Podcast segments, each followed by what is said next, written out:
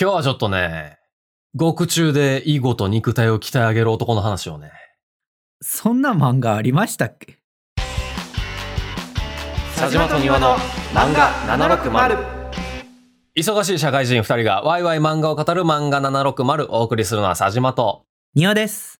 漫画760は佐島と庭がいろんな漫画の魅力をふんわりワイワイお伝えするラジオです。語りたいポイントのために軽くネタバレをしてしまいますので、ネタバレ一切困るって人は漫画を読んでからお聞きください。番組の感想、語ってほしい漫画のリクエストはメール、ツイートで受け付けています。ツイートの場合は、ハッシュタグ漫画760、メールはさじま .niwa.gmail.com まで、公式ページからも送れるので、番組概要欄をご確認ください。本日のコーナーは今日の持ち込みです。このコーナーでは佐島と庭のどちらかが選んだ漫画一作品について語っていきます。はい。今日話したいのはですね、堀田由美先生原作、小畑武史先生漫画の光の語です。お待ちしておりました。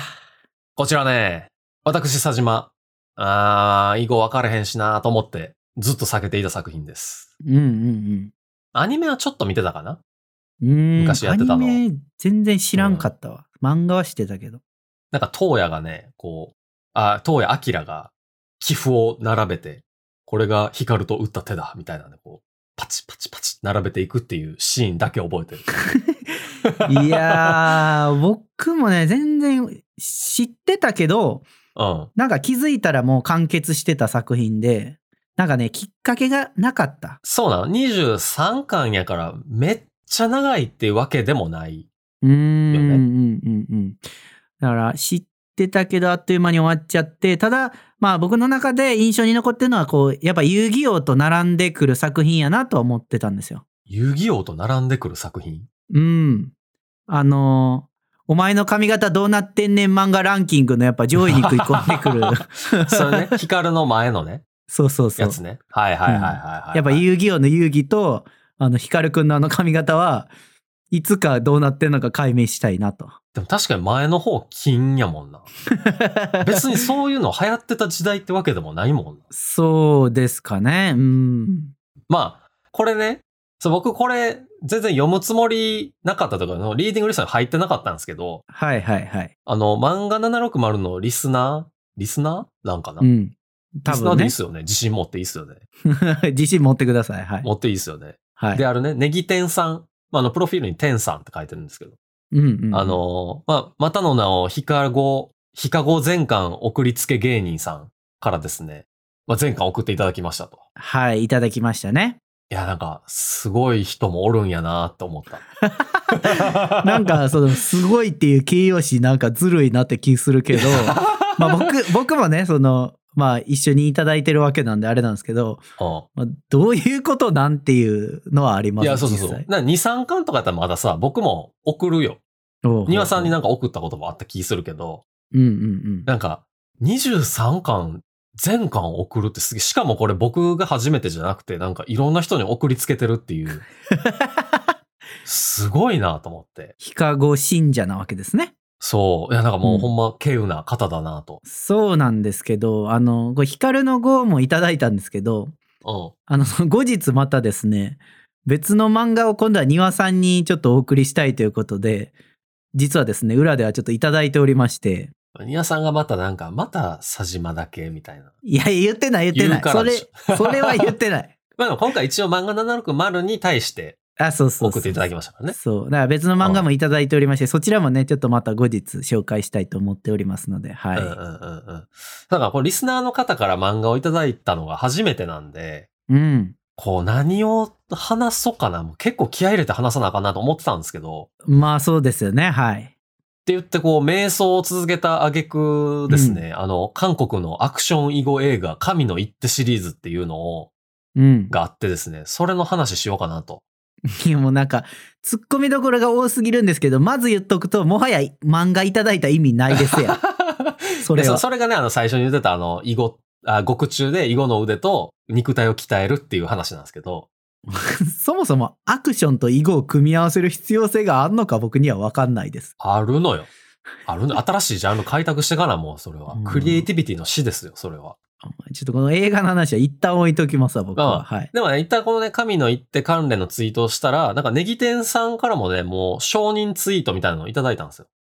えみたいなーはいはい、合、はい。合的なね。そうやったっ けあ僕はそう受け取ってる。解釈の問題やな。 だからまあ大丈夫かなと思って、こう、じゃあ映画の話しようかなと思ったんですけど、まあちょっとね、あの、漫画760の社内承認が降りなかったというところで、なんか僕が悪いみたいな言い方やめてくださいよ、それ。 やっぱね、社内事情がありますので。いやいやいや、なんか、そういう言い方すると余計に僕が悪い感じになるから。いやまあ、でも、やっぱ僕も、さやっぱこう、いただいた漫画やし、まず漫画の話をしよう と。当たり前やろ。そう、神の一手のね、あの、話はまた今度したらいいやんとうんうん。いうところで、まあ今日はちゃんと漫画の話をね、しようかなというところで、はい。えー、まあ庭さんこれ話は知ってるうーん。まあ、ざくっとオカルティック囲碁バトルっていうことぐらいしか知らないかな。神の一手に近い感じね。まあじゃあ神のは一手の話していいんじゃないいやいやいや、神の一手とは違うよ。なんかあの、まあ、お化けというのか幽霊が一緒に囲碁打つよぐらいは知ってる。だって神の一手、サスペンス囲碁アクションみたいな感じです よ。ほぼ一緒でしょ。いや、全然違うと思う。まああの、あらすじを言うとですね、はい。あ、光の碁の方 ね。当たり前 やろ。なんでここで神の一手の話を説明しだすねんい。や、一応、一応断っとこうと思って。いやこの大話丈夫をすると、うんえー主人公の中学生、新藤光がですね、はい、まはあ、い。ひょんなことからこう平安時代に入水自殺した騎士、藤原の才の霊に取り憑かれてしまうんですよね。うん。で、光は自分の意思に反してこう、囲碁を始めるわけなんですけど、歴戦の騎士である才の手を借りた光が、いやこれ天才騎士が現れたぞ、みたいな感じで注目されることになって、みたいな。いや、これね、あらすじめっちゃ関係してきちゃうと思うんですけど、はいはいはい。そもそもあの、自分の意思に反して囲碁を始めるってどういうことなんですか囲碁をやりたいと思ってるわけじゃないんですよ、ヒカルくんは。あ、そうなの。もともと、全然囲碁なんか知らんし、まあ、おじいちゃん家にたまたまあった5番に、なんか血がついてるのが見えて、え、何これってなったら、いはいいつの間にかサイに取り憑かれてたっていう、結構やばい状況なんですよ。 じゃあ、オカルティックっていう表現別にそんな間違ってはないんや。意外と間違ってへん。だってサイ、あれやから、なんかあの、騙されて、こう、地位貶められて、悲しみから入水自殺したから。めっちゃ切ない話からスタートするわけよね。あ、そうそうそうそうそうそう。はいはいはい。で、ヒカルくんも別に囲碁なんかおじいちゃんのやるやつやろみたいなんで、あんま興味ないわけですよ。なるほど。 その、取り付いてきた際が、いや、囲碁せえへんかったら、呪い殺すことだってできるんですよ、みたいな。いやこんなトーンじゃないけど、こんなトーンちゃうけど。ど、でも、まあ、幽霊やから一応。ああ、なるほど。ホラーやな。そう。ただ、サイにそんなね、なんかオカルティックな、なんていうかこう、能力がある描写はないんですけど、うんうんうん、まあ、囲碁がやりたいがために、うん。こう、ヒカルを脅してくるわけですよ。はいはいはい。で、ヒカルの体を使ってというか、うん、まあ、あの、乗っ取ったりとかもできないんで、いや、光ここに置いてとか、こう、幽霊がね。あ、幽霊、サイ、サイがね。いや、まあ、お願いやからそこはサイって言ってく れ。そう、サイがこう、ここ置いてみたいなんで、こう、指示して、こう、はいはい光が刺していったら、なんか、えみたいな感じになるっていううんうんうん。話なんですけど。まあ、だから、ぶっちゃけこれ最初の光って、めちゃめちゃせこいんですよ。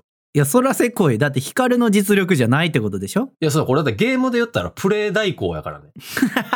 こう、運営から普通にアカウントバンされるレベルの悪行ですから、これ。ああ、そら悪行ですわ。そうそうそうそう。うん。しかもこれいいのがね、あの、ヒカル最初囲碁全然知らんからさ、こうなんつうのうんうんいわゆる騎士の人がさ、パチって置くやん、こう。指もね、こう、見せながらみたいな。はいはいはい。あるやん。あれじゃないんですよ、置き方が。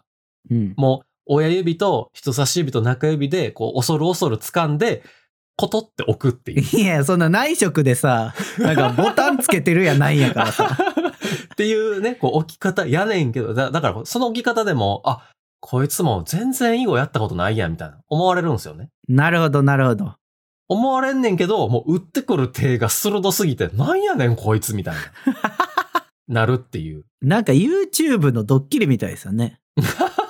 あ確のかにね。よくあるじゃないですか。プロ棋士に指示をしてもらって将棋打ってみたみたいなね。あ、そうなんあんねや。僕はああのるなあんるあか、る。めっちゃバスケ上手い人がすげえオタクの格好をして、はいはいはあのい、。 ロサンゼルスのストリートバスケに潜り込むっていう動画めっちゃ好きなんですけど、そんな感じよね、でも。確かにね。はいそれ周りからすると、え、何こいつみたいな、うん。なるっていう話なんですけど、うん。 まあ、こういろいろね、い今もすでにいろいろ話したんです けど、はい。この今日のテーマはですね、はい。みんなサイのことしか頭にないから、僕もサイの話をします。です。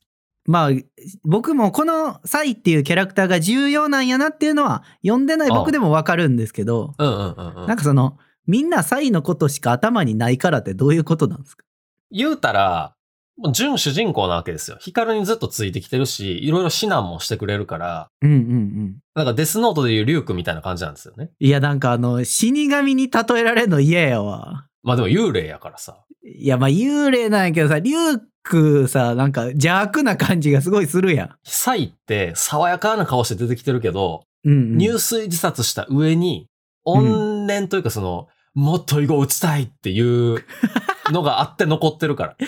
しかもこれ、あー平安時代に一回死んで、江戸時代に、あの、本因坊周作って、これなんか実在の騎士なんですけど、はいはい。本因坊周作にも取り付いてたっていう 設定ななんでするよ。ほど。しぶといんや。そう、しぶといのよ。この江戸時代も経て、この平成かな光の子は、の世にまた出てくるっていう。感じなんですよねね。なるほどね。なんかすごい、なんていうんだろうな、重要なキャラやし、うん。やっぱりこう、歴史もある人やから、うんうんまあその一手一手が結構重いわけですよ。この現在の、その騎士会にとっては。はいはいはい。まあその人の命を奪うっていうリュウクと立ち位置はまあ近いかもしれないということでいいかな。周りにやべえ影響を与えるっていう意味では そう。うんああそうか。僕はなん純主人公って聞いた時うんまあ一応ピカチュウみたいなもんなんかなと思ってたんですけどね。まあでもピカチュウはでも、見えるからさ、みんなに。 まあそうやねはいまあ、サイはほんまに光にしか見えないんですよ。あ他の人はもう全く見えない全く見えへへん。ーほんまに光にしか見えへんくて、もうマジで騎士界の人、霊感一切ない から。マジで何も感じひん。いそうやけどななんか騎士界って僕のイメージからすると一人、あのね、うんおじいちゃんの騎士がいて、その本因坊って、もともとあの、家の名前やったらしいんですけど、それが、その、なんかタイトルみたいな感じに変わって、はいはいはいな30何年とかかな ?1900。うんに変わって、その実力性みたいになってるんですけど、その、光の語で出てくる本因坊の名前を持ってる人、タイトルを持ってるおじいちゃんだけ、はいは桑原さんっていう人なんですけど、いうんだけ、こう、光とすれ違った時に、なんか今、感じたな、みたい な。ぐらい。 それがギリ。あギリっていうかそんなそれが最大。ーなんかそのなんていうの本因坊っていうところにまつわる人でもギリなんやギリ、ギリ、そう。あーなるあ、ほそどう、タねイトルを持ってるからってことなんかそれは。あそういうことじゃないやっぱりそのいや本因坊っていうなんていうの冠を持ってるからその存在に近いみたいないや、僕なんか単におじいちゃんやからってやと思ってたいやいおじいちゃん はいい何その騎士界にいっぱいおるでしょうよ。あ、まあでも作中に出てくるの、多分、桑原さんが一番ザおじいちゃんって感じかな。へえ。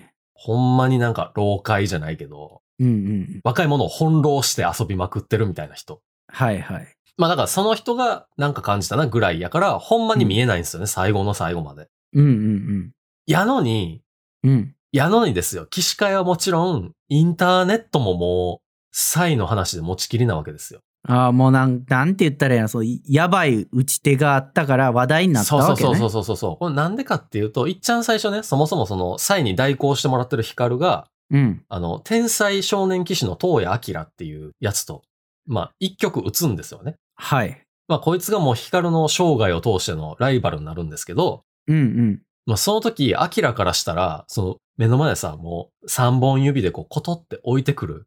はい、はよい。うな内職、 内職してるやそのつ。最初の打ち手からして、もうなんか、 あもうこいつ初心者じゃん、みたいな。いや、そんななんか舐めた感じでは言えへんねんけど、アキラくんは。うん。もう、え、この子本当に打ったことないのかなみたいな感じやのに、その一曲があまりにもすごすぎて、しかもここでね、才悪いのが、あの、うん指導語っていう、うん。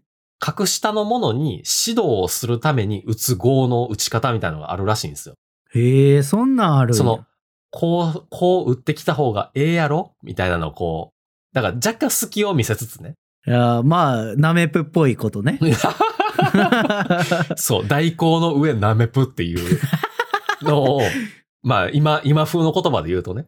うん、で、やった結果、アキラも、その、これは指導語だみたいになるん ですよね。うんうんなんだこの少年はみたいになるわけですよ。うん。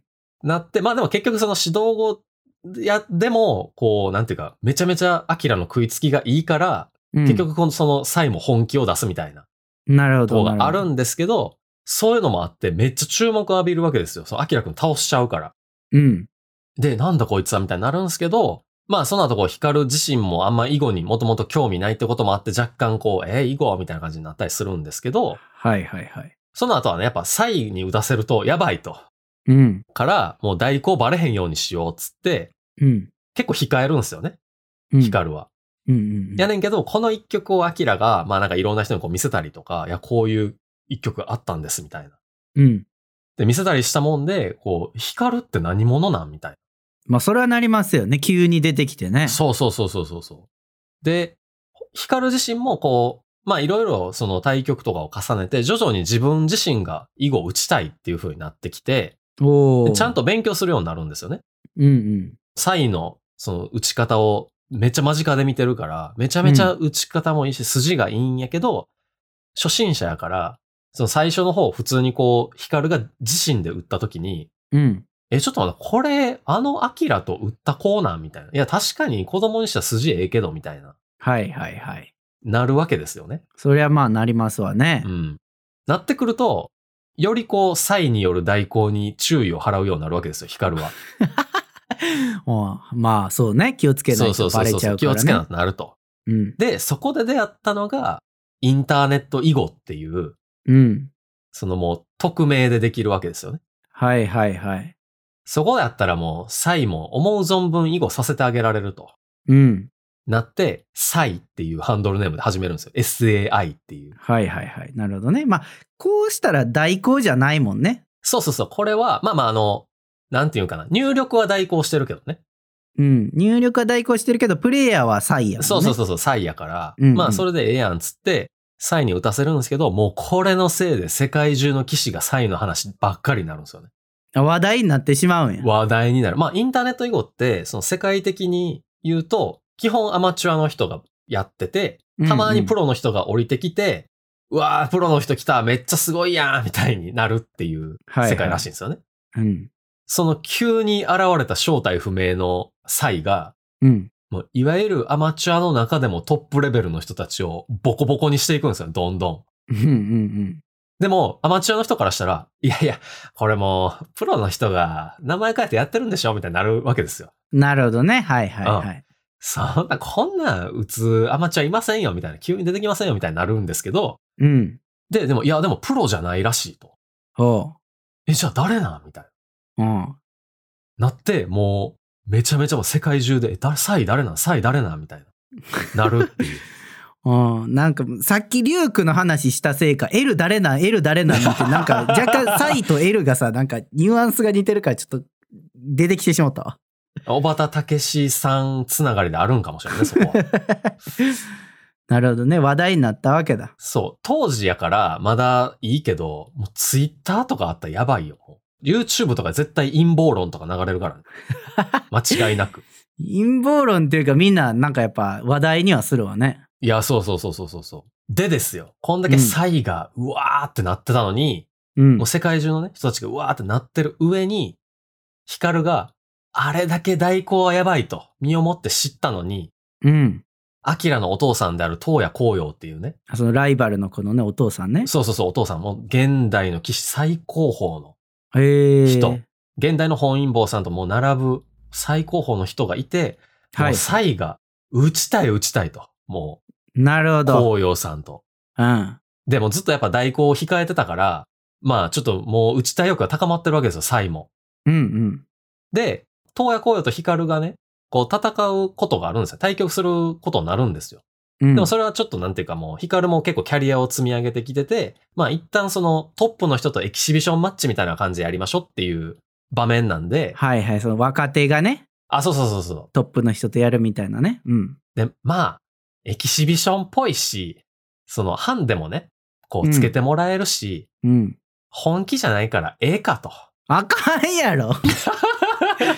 エキシビションの意味分かってんのかっあていう。かんのよ、ほんまに。あかんねんけ ど、あかんねんけど、やってもらうんですよね、サイン。やってもらうというか、そのやらせてあげるんですよね、サイにがやりたいからね。そうんう。。もうその後もう、こうよ先生も、サインにはまるはまる。 え、でも、対戦したのはヒカルなんよね、この時。そう、ヒカルなんすけど、でもなんかね、ちょっと見抜くんすよ。なんか、いつものヒカルくんの打ち方じゃなかったよね、みたいな。なるほど、なるほど。しかも、その、ハンデつけてもらってんねんけど、それのさらに、こう、ハンデを、もっとハンデをつけてもらってる風に、こう自分の中で、なんていうんだろうな、縛りプレイみたいなのもしてたんですよ、サイが。へえ。なんかそういう条件やったら、その、まあ、いい勝負になるんじゃないかみたいな。 やば。代行でプレイさせてもらっといて、また煽って るやん。まあまあ、ちょっとね。ちょっとちょっとね、そうなんですけ煽ど。り気なん味かやな、サイ。だからこう、紅葉さんも、今度は、なんかそういうしがらみなしで刺したいものだな、みたいな感じでこう、見抜かれてるんですよ、そのナメプも。なるほどね。ナメプなんか、ちょっと僕もね、なんかあの、 ハンデのそう仕組みがよく分かってへんから、うんなはんいかはいはい。きっとそうなんだろうなっていうので見てるんやけど、うん。そうそうそう、っていうのがあったりした後に、紅葉さんも、なんかね、インターネット以後初めて、サイと出会って、うん。もうめちゃめちゃ対局に、このサイというもの何者だ、みたいになって、うん。めちゃめちゃハマっていくと、サイに。うんうんで、この、当やお父さうんん、子供がね、一番再依存度高いっていう。うん。まあ、依存度っていうか、やっぱ、強者だからこそ。いや、そうそうそう、気惹にかなるれるとこあるんやろっうてことねね。はいうんうんうんまあ、これ結構なんかあの、周知の事実というか、みんな言われてることらしいんですけど、うん。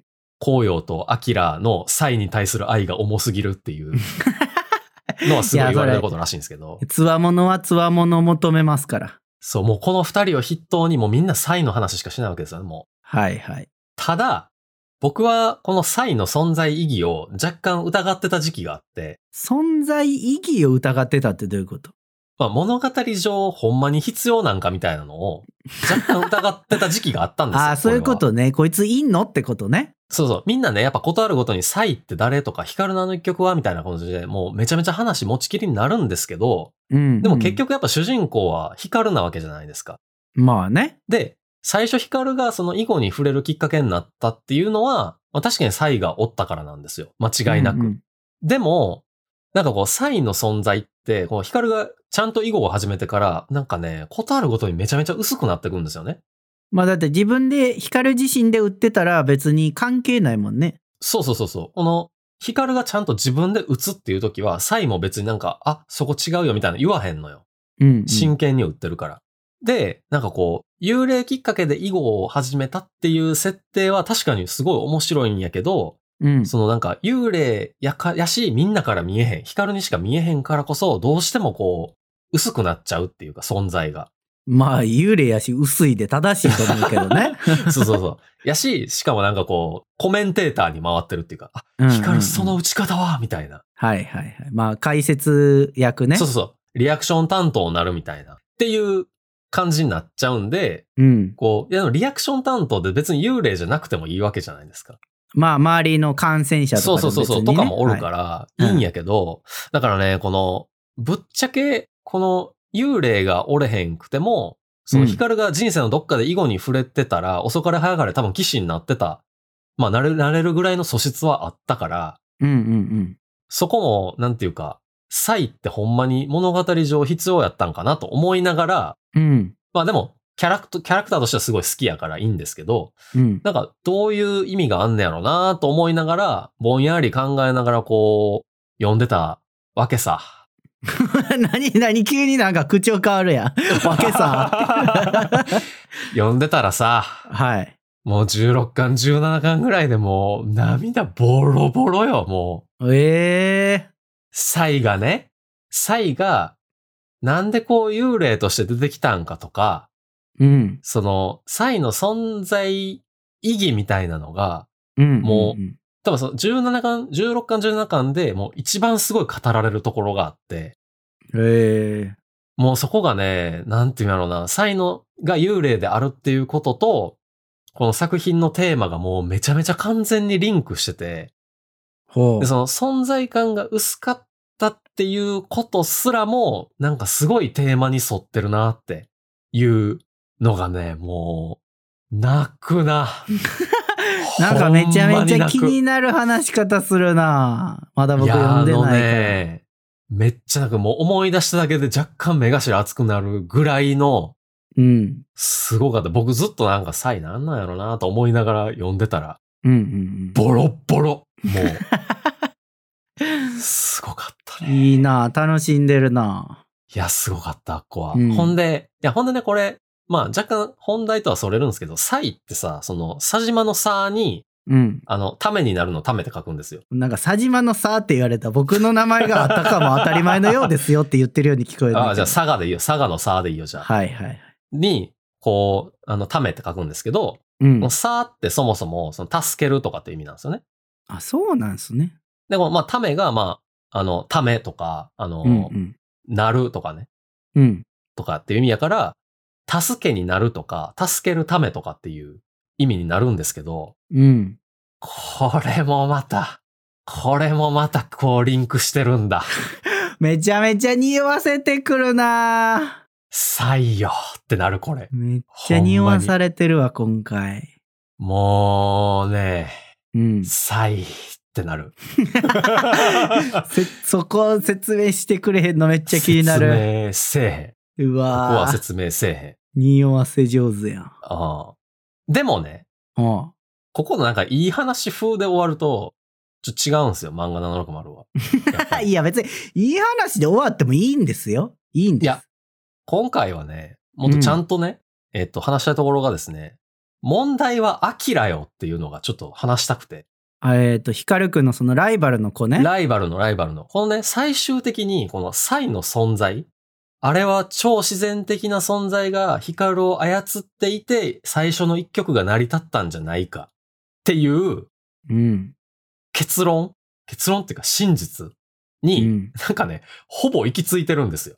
いや、なんかちょっとよくわからへんわ、これいにや、関して。これね、。ほんま、最後、ほんまに最後の最後ですよ、物語の。はいはい。なんか、ヒカルの語をずっと読んでたら、まあ、こっちからしたらね、その、うん。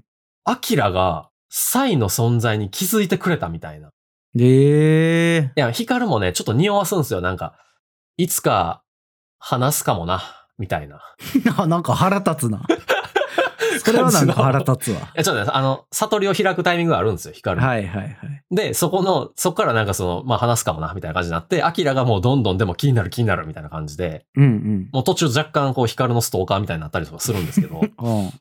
その最後の最後で若干こう真実に触れそうになるのが、もううん読んでる身からするとめっちゃ熱いんですよ。うんうんうん。。ね。こう、気づいてくれたかと。うん。なるんですけど、これ冷静に考えると、この結論絶対おかしいなと思ってもうどういうことか全然わからへんな。て、さっきのね、さっきもちょっと話したけど、そうんの、アキラが握ってたヒントっていうのを、ちょっと整理してみると、アキラ視点でいくとね、え、何 推、推理ものが始まるの、こっから。そうそうそうそうそう。まあちょっと僕、あの、ちゃんと全部こうメモってたわけじゃないんですけど、うん。あの、ある程度でっかいヒントを整理していくと、一番最初、ヒカルが囲碁は初めてのくせにめっちゃうまい。うん。でも若干手が古いんですよね、その指し方っていうか、えっ、あーと、戦略が古い。はは戦略がね。うん。で、でも、えーヒカルが、その次会った時はもうガチの初心者の打ち方になってる。筋はいいけど。自分で売ってるから下手くそになってる、そうそうそうそうなってるはいはい。で、ネットに、あ、そのヒカルとは関係なしにね、ネットに、サイなるものが現れる。うん。なんかこれサイ誰や誰やでもこれはあの時のヒカルの手に似ているみたいな感じになって、うんうん、うん。ヒカルくんはどこですかみたいなので、もうめちゃめちゃ探探し回って、うんこのヒカルがおったネカフェの場所も見つけて、いや、ちょっと気持ち 悪いいな。やでもね、爽やかなんですよ、アキラは。いや、そう爽やかに。に見つけてくる。 爽やかに見つけるって意味わからへん。あの、イケメンやしね。 いやいや、そ明うらかイケメンやから許されるとかあかんよ、ストーカー行為。で、このヒカルが、まあネカフェでね、囲碁してたのを見つけるんですけど、まあでも、うんサイとは関係なくやってそう。っはいはい。ていうことに、まあ、一応その時はなったと。うん。でもその後、こう、めきめき実力をつけてきたヒカルとの対局から、なんか、サイっぽい手が見えてくる。うんうんうんこれなんかサイの刺し方に似てんなみたいな。うん。なんかたまにちらつくと。うん、で、ヒカルの成長を見て、なんか、よりあのサイの手を感じるようになるぞ、なったぞみたいな。っうん、ていう、このヒントから、うん。あヒカルに超自然的な力働いてたんやなってなれへんでしょ。いや、もう、そもそもさ、超自然的な力が働くってどういうことなのいや、なんかその幽霊とは思ってないと思うのよ。あ、このアキラくんはね。そうそうそう。でもなんかあの、本因坊周作、まあ昔のね、その人の手もなんかこう、踏襲した、うん。なんか見えるから、何かあの時の光る、一番最初の光るには、何かが宿ってたんじゃないかみたいな。ああ、そういうことね。はい、はい。そうそうそう、感じになるんですよね。う。うん。ならんやろ と。ほんまにってなるんですけど。ああ。いや、だからもし、もしかしたら僕がね、見落としてたヒントとかあるかもしらんし、うんうんまあでも霊、霊感があるわけでも、なんかオカルト好きなわけでもないアキラが、急にさ、この超自然的な力にこう結論を求めるのなんか、いや、真実に近づいてるからすごいんやけど、 うん。うん。よく来れたなっていう、この、 いや、なんていうのこれさ、もうアキラくんがさ、その自分の同年代のヒカルが、うん。なんか自分より強くなっていくことを認められなさすぎて、現実逃避したっていう結論ではないの。いや、でもやっぱ、なんか、アキラくんの顔爽やかやから、こう、あ、真実にたどり着いたかもしれないな、みたいな顔してんのよ。だからさ、そう、爽やかで片付けようとするのやめてや。いやいや、ほんまでも、アキラくんはほんまに、嫉妬でとかじゃなくて、そ爽やかに真実にたどり着いたのよ。う。ネットカフェ特定するくせにそう、 そう。なんか学校にも来たしね。光いやる、怖っ。の。怖っ めっちゃ怖いやん、それ。執着心あるよ、うアんキラくん。っなるほどね。ていう感じやねんけど、なんかね、あの、シャーロック・ホームズのさ、がよくう言うその推理法で、なんか全ての不可能を消去して、最後にもこ残ったものが、いかに奇妙なことであってもそれが真実であるっていううんうんうん。のが、なんかまあ推理法のなんか説明としてあるんですけど、はいはい。消去法ってことね。 そうそうそう。それにそっとするなら、アキラ絶対探偵に向いてへんなと思ったんですよ。えで、なんで合ってるんじゃないのいや、これだって推理小説、もしね、アキラくん目線の推理小説でやられたら、いやいやいやってなるでしょ。いや、もうそれしかないから、それしか残ってな いから、もう、そういうことよ。ああ、まあでも確かにそれしか残ってないって、こう、なんか思い込んじゃうのって確かにアキラくんのこう、なんかどっかで執着があるっていうキャラ設定には確かに合ってるかもしれん。うんだってさっきね、佐島さんがホームズの言葉で、うん。最後に残ったものがいかに奇妙なことであっても、それが真実となるっていうのを心得てるわけですよ。いや、ちょっとね、不可能消去しきってへんって絶対。いや、明らかの中ではもう、それしか受け入れられへんのよ。まあでもさ当時の確かにテクノロジーやと、ちょっとちっちゃいイヤーピース入れとくとかさ。はいはいはい。だから最初ね、僕がその言った、あの、将棋でプロ棋士に操作してもらってみたいなのあーそうは、そうそうそうそうそうそう。片耳に、あの、イヤホンつけてみたいなやつをやってたね。そう、多分技術的にそういうこともしづらい、うん多分時。代やし、うん。多分こう脳内になんかチップ埋め込んでるとか、なんか脳みそいじられたとか、そういうわけでもないやろうし。うんうんまあ、だからやっぱ平成のあの時代やったら、うん、まあじゃあ幽霊かなってなんのかな。 うん。そうしかないんじゃないいや、でもホームズのさ、推理でさ、うん、あれもダメ、これもダメ、うん、幽霊やなってないで しょ。それはそうホームズが幽霊の事件に当たったことがないだけで、あー、なるほどね。うん。っていうか、まあ、アキラくんは多分幽霊のせいにしたかった のよ。合ってるけどね。合ってるけどってなってくさし。くもそれが合ってるという。 そうそうそう。うん。いや、これなんか逆にめちゃめちゃ論理的でリズムで頭いいやつやったら絶対真実たどり着かれへんなって 思った。軽くアキラくんが頭良くないって言ってるやん。 頭いいけど、やっぱ、囲碁ってさ、歴史の積み重ねがあるわけじゃない。やばい、なんか、すごい佐島さん適当な言い訳考えて今喋って たでしょ。いや、アキラくんは、あるんすよ。そういう、やっぱ重みをね、感じてるんですよ。はい歴史を肩に背負ってるから。うん。だからやっぱ、ほな幽霊かなってなるんやろね。うんまあ、っていう、あの、アキラくんの話がありましてですね。 これ最後のアキラくんの話必要やったいや、サイの話をする上では必要よ。ああ、そうサイの存在に最も近づいた男だからね。じゃあ、そういう漫画ちゃうと思うねんけ ど、まあい いわ。わ。こんなもんにしとこう、はい。まあなんか最後のさ、そのテクノロジーの話もそうやねんけど、この、うん。なインターネット以後の雰囲気とか、うんうんその、なんか韓国騎士院とかになんか行ったりとかするんですけど、中国とかもね、うんうんうん。その騎士の人たちがいるところにあったりとかして、そういう世界も出てきたりするんですけど、そこでこはういはい言語の壁を感じるとかっていうところも、う、うなん、か今やったらさ、このネットってもっといろいろ複雑になってるし、うん。言語の壁もまあスマホ一つで乗り越えようと思えば乗り越えられるわけじゃないですか。はいはいはい。だからなんかこう、今、この物語を現代の設定でやろうとすると、ちょっと話の流れ、なんか要所要所で変わりそうやな、みたいな描写が多かったんで、なんか逆に言うと、その光の語が連載されてた当時やからこそ、うんこう作れた物語なんやなっていうのがうん。あって、なんかそこがすごい、今読んで逆に良かったなっていう。ああ、なんか、急に眼畜深い結びにしようとしてきま すやん。終わり良ければ全て良しみたいなさ。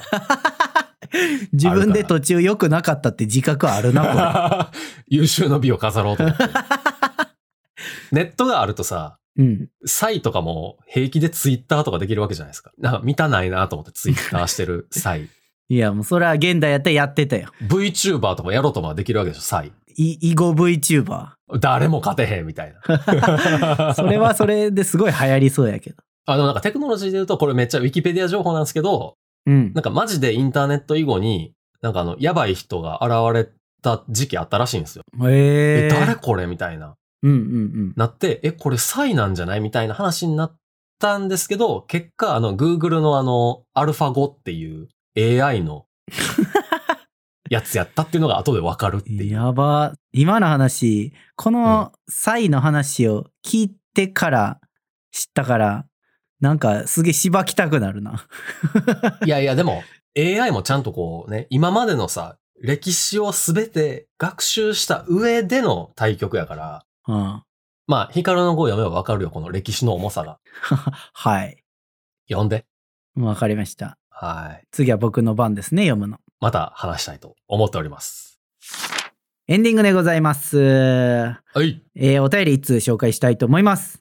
えーラジオネーム、オブスキルさん。ちょっと読み方合ってるかわからん、ごめん。オブスキールの E がちっちゃいやつね。うんオブスキルさんね。うん。佐島さん、丹羽さん、こんにちは。こんにちは。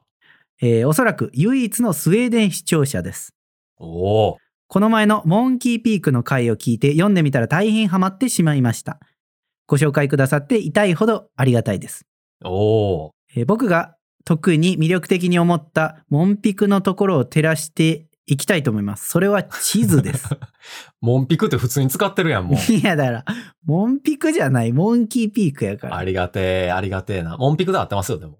合ってない。うん。えーそうね第1話から定期的に山頂やルート、山小屋を表す登山地図が出てきますああ、よね。はいはいはいはい。これは、えー読書体験に壮大な影響を与えるのです。うん、なぜなら3つの理由があります。えー一つは、開幕からストーリーの概要のようなものになるからですと。うんうんうん。連載されつつストーリーが適当に書かれてると感じることなく全てが最初から構想されているように感じることでより森物語に吸い込まれますと。はいはいはえ2つ目は、えー後に出てくる場面を想像することが楽しめるからですと。い。うんうんうん。えー作中で出てきた岩砕き山はどんな感じだろうねなどと想像してそのおかげでようやくその場所の本性が見えてくる時も非常に蘇りがあります。ああ、なるほどね。はいはいはえー大事な3つ目は地図を見てこれからの展開を推理できるからです。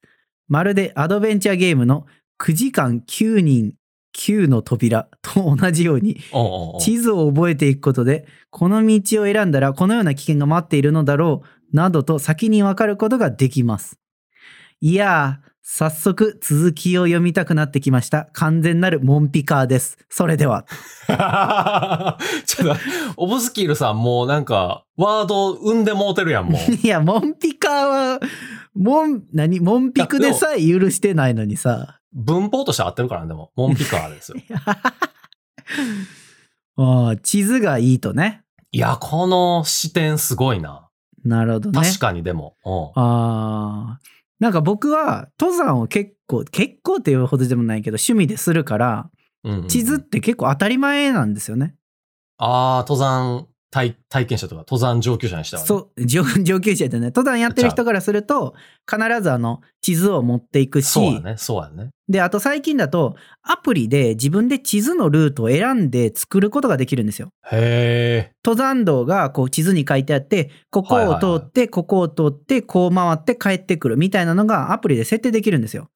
なるほだど。から自分でその地図を設定するとか見るっていうのはあんまりこう特別なことじゃなくて当たり前やなと思ってたんですけど、うんうんうん。まあ、確かにこう漫画的視点で見れば大事なアイテムやなっていうのは言われて気づきましたね。いや、なんかこう、世界を想像できるもんね。そのフィクションの場所でもさ、なんか地図とか、なんか俯瞰図みたいなのがあるだけでさ、ああ、なんかここら辺からこう移動したんやみたいなのが、うん。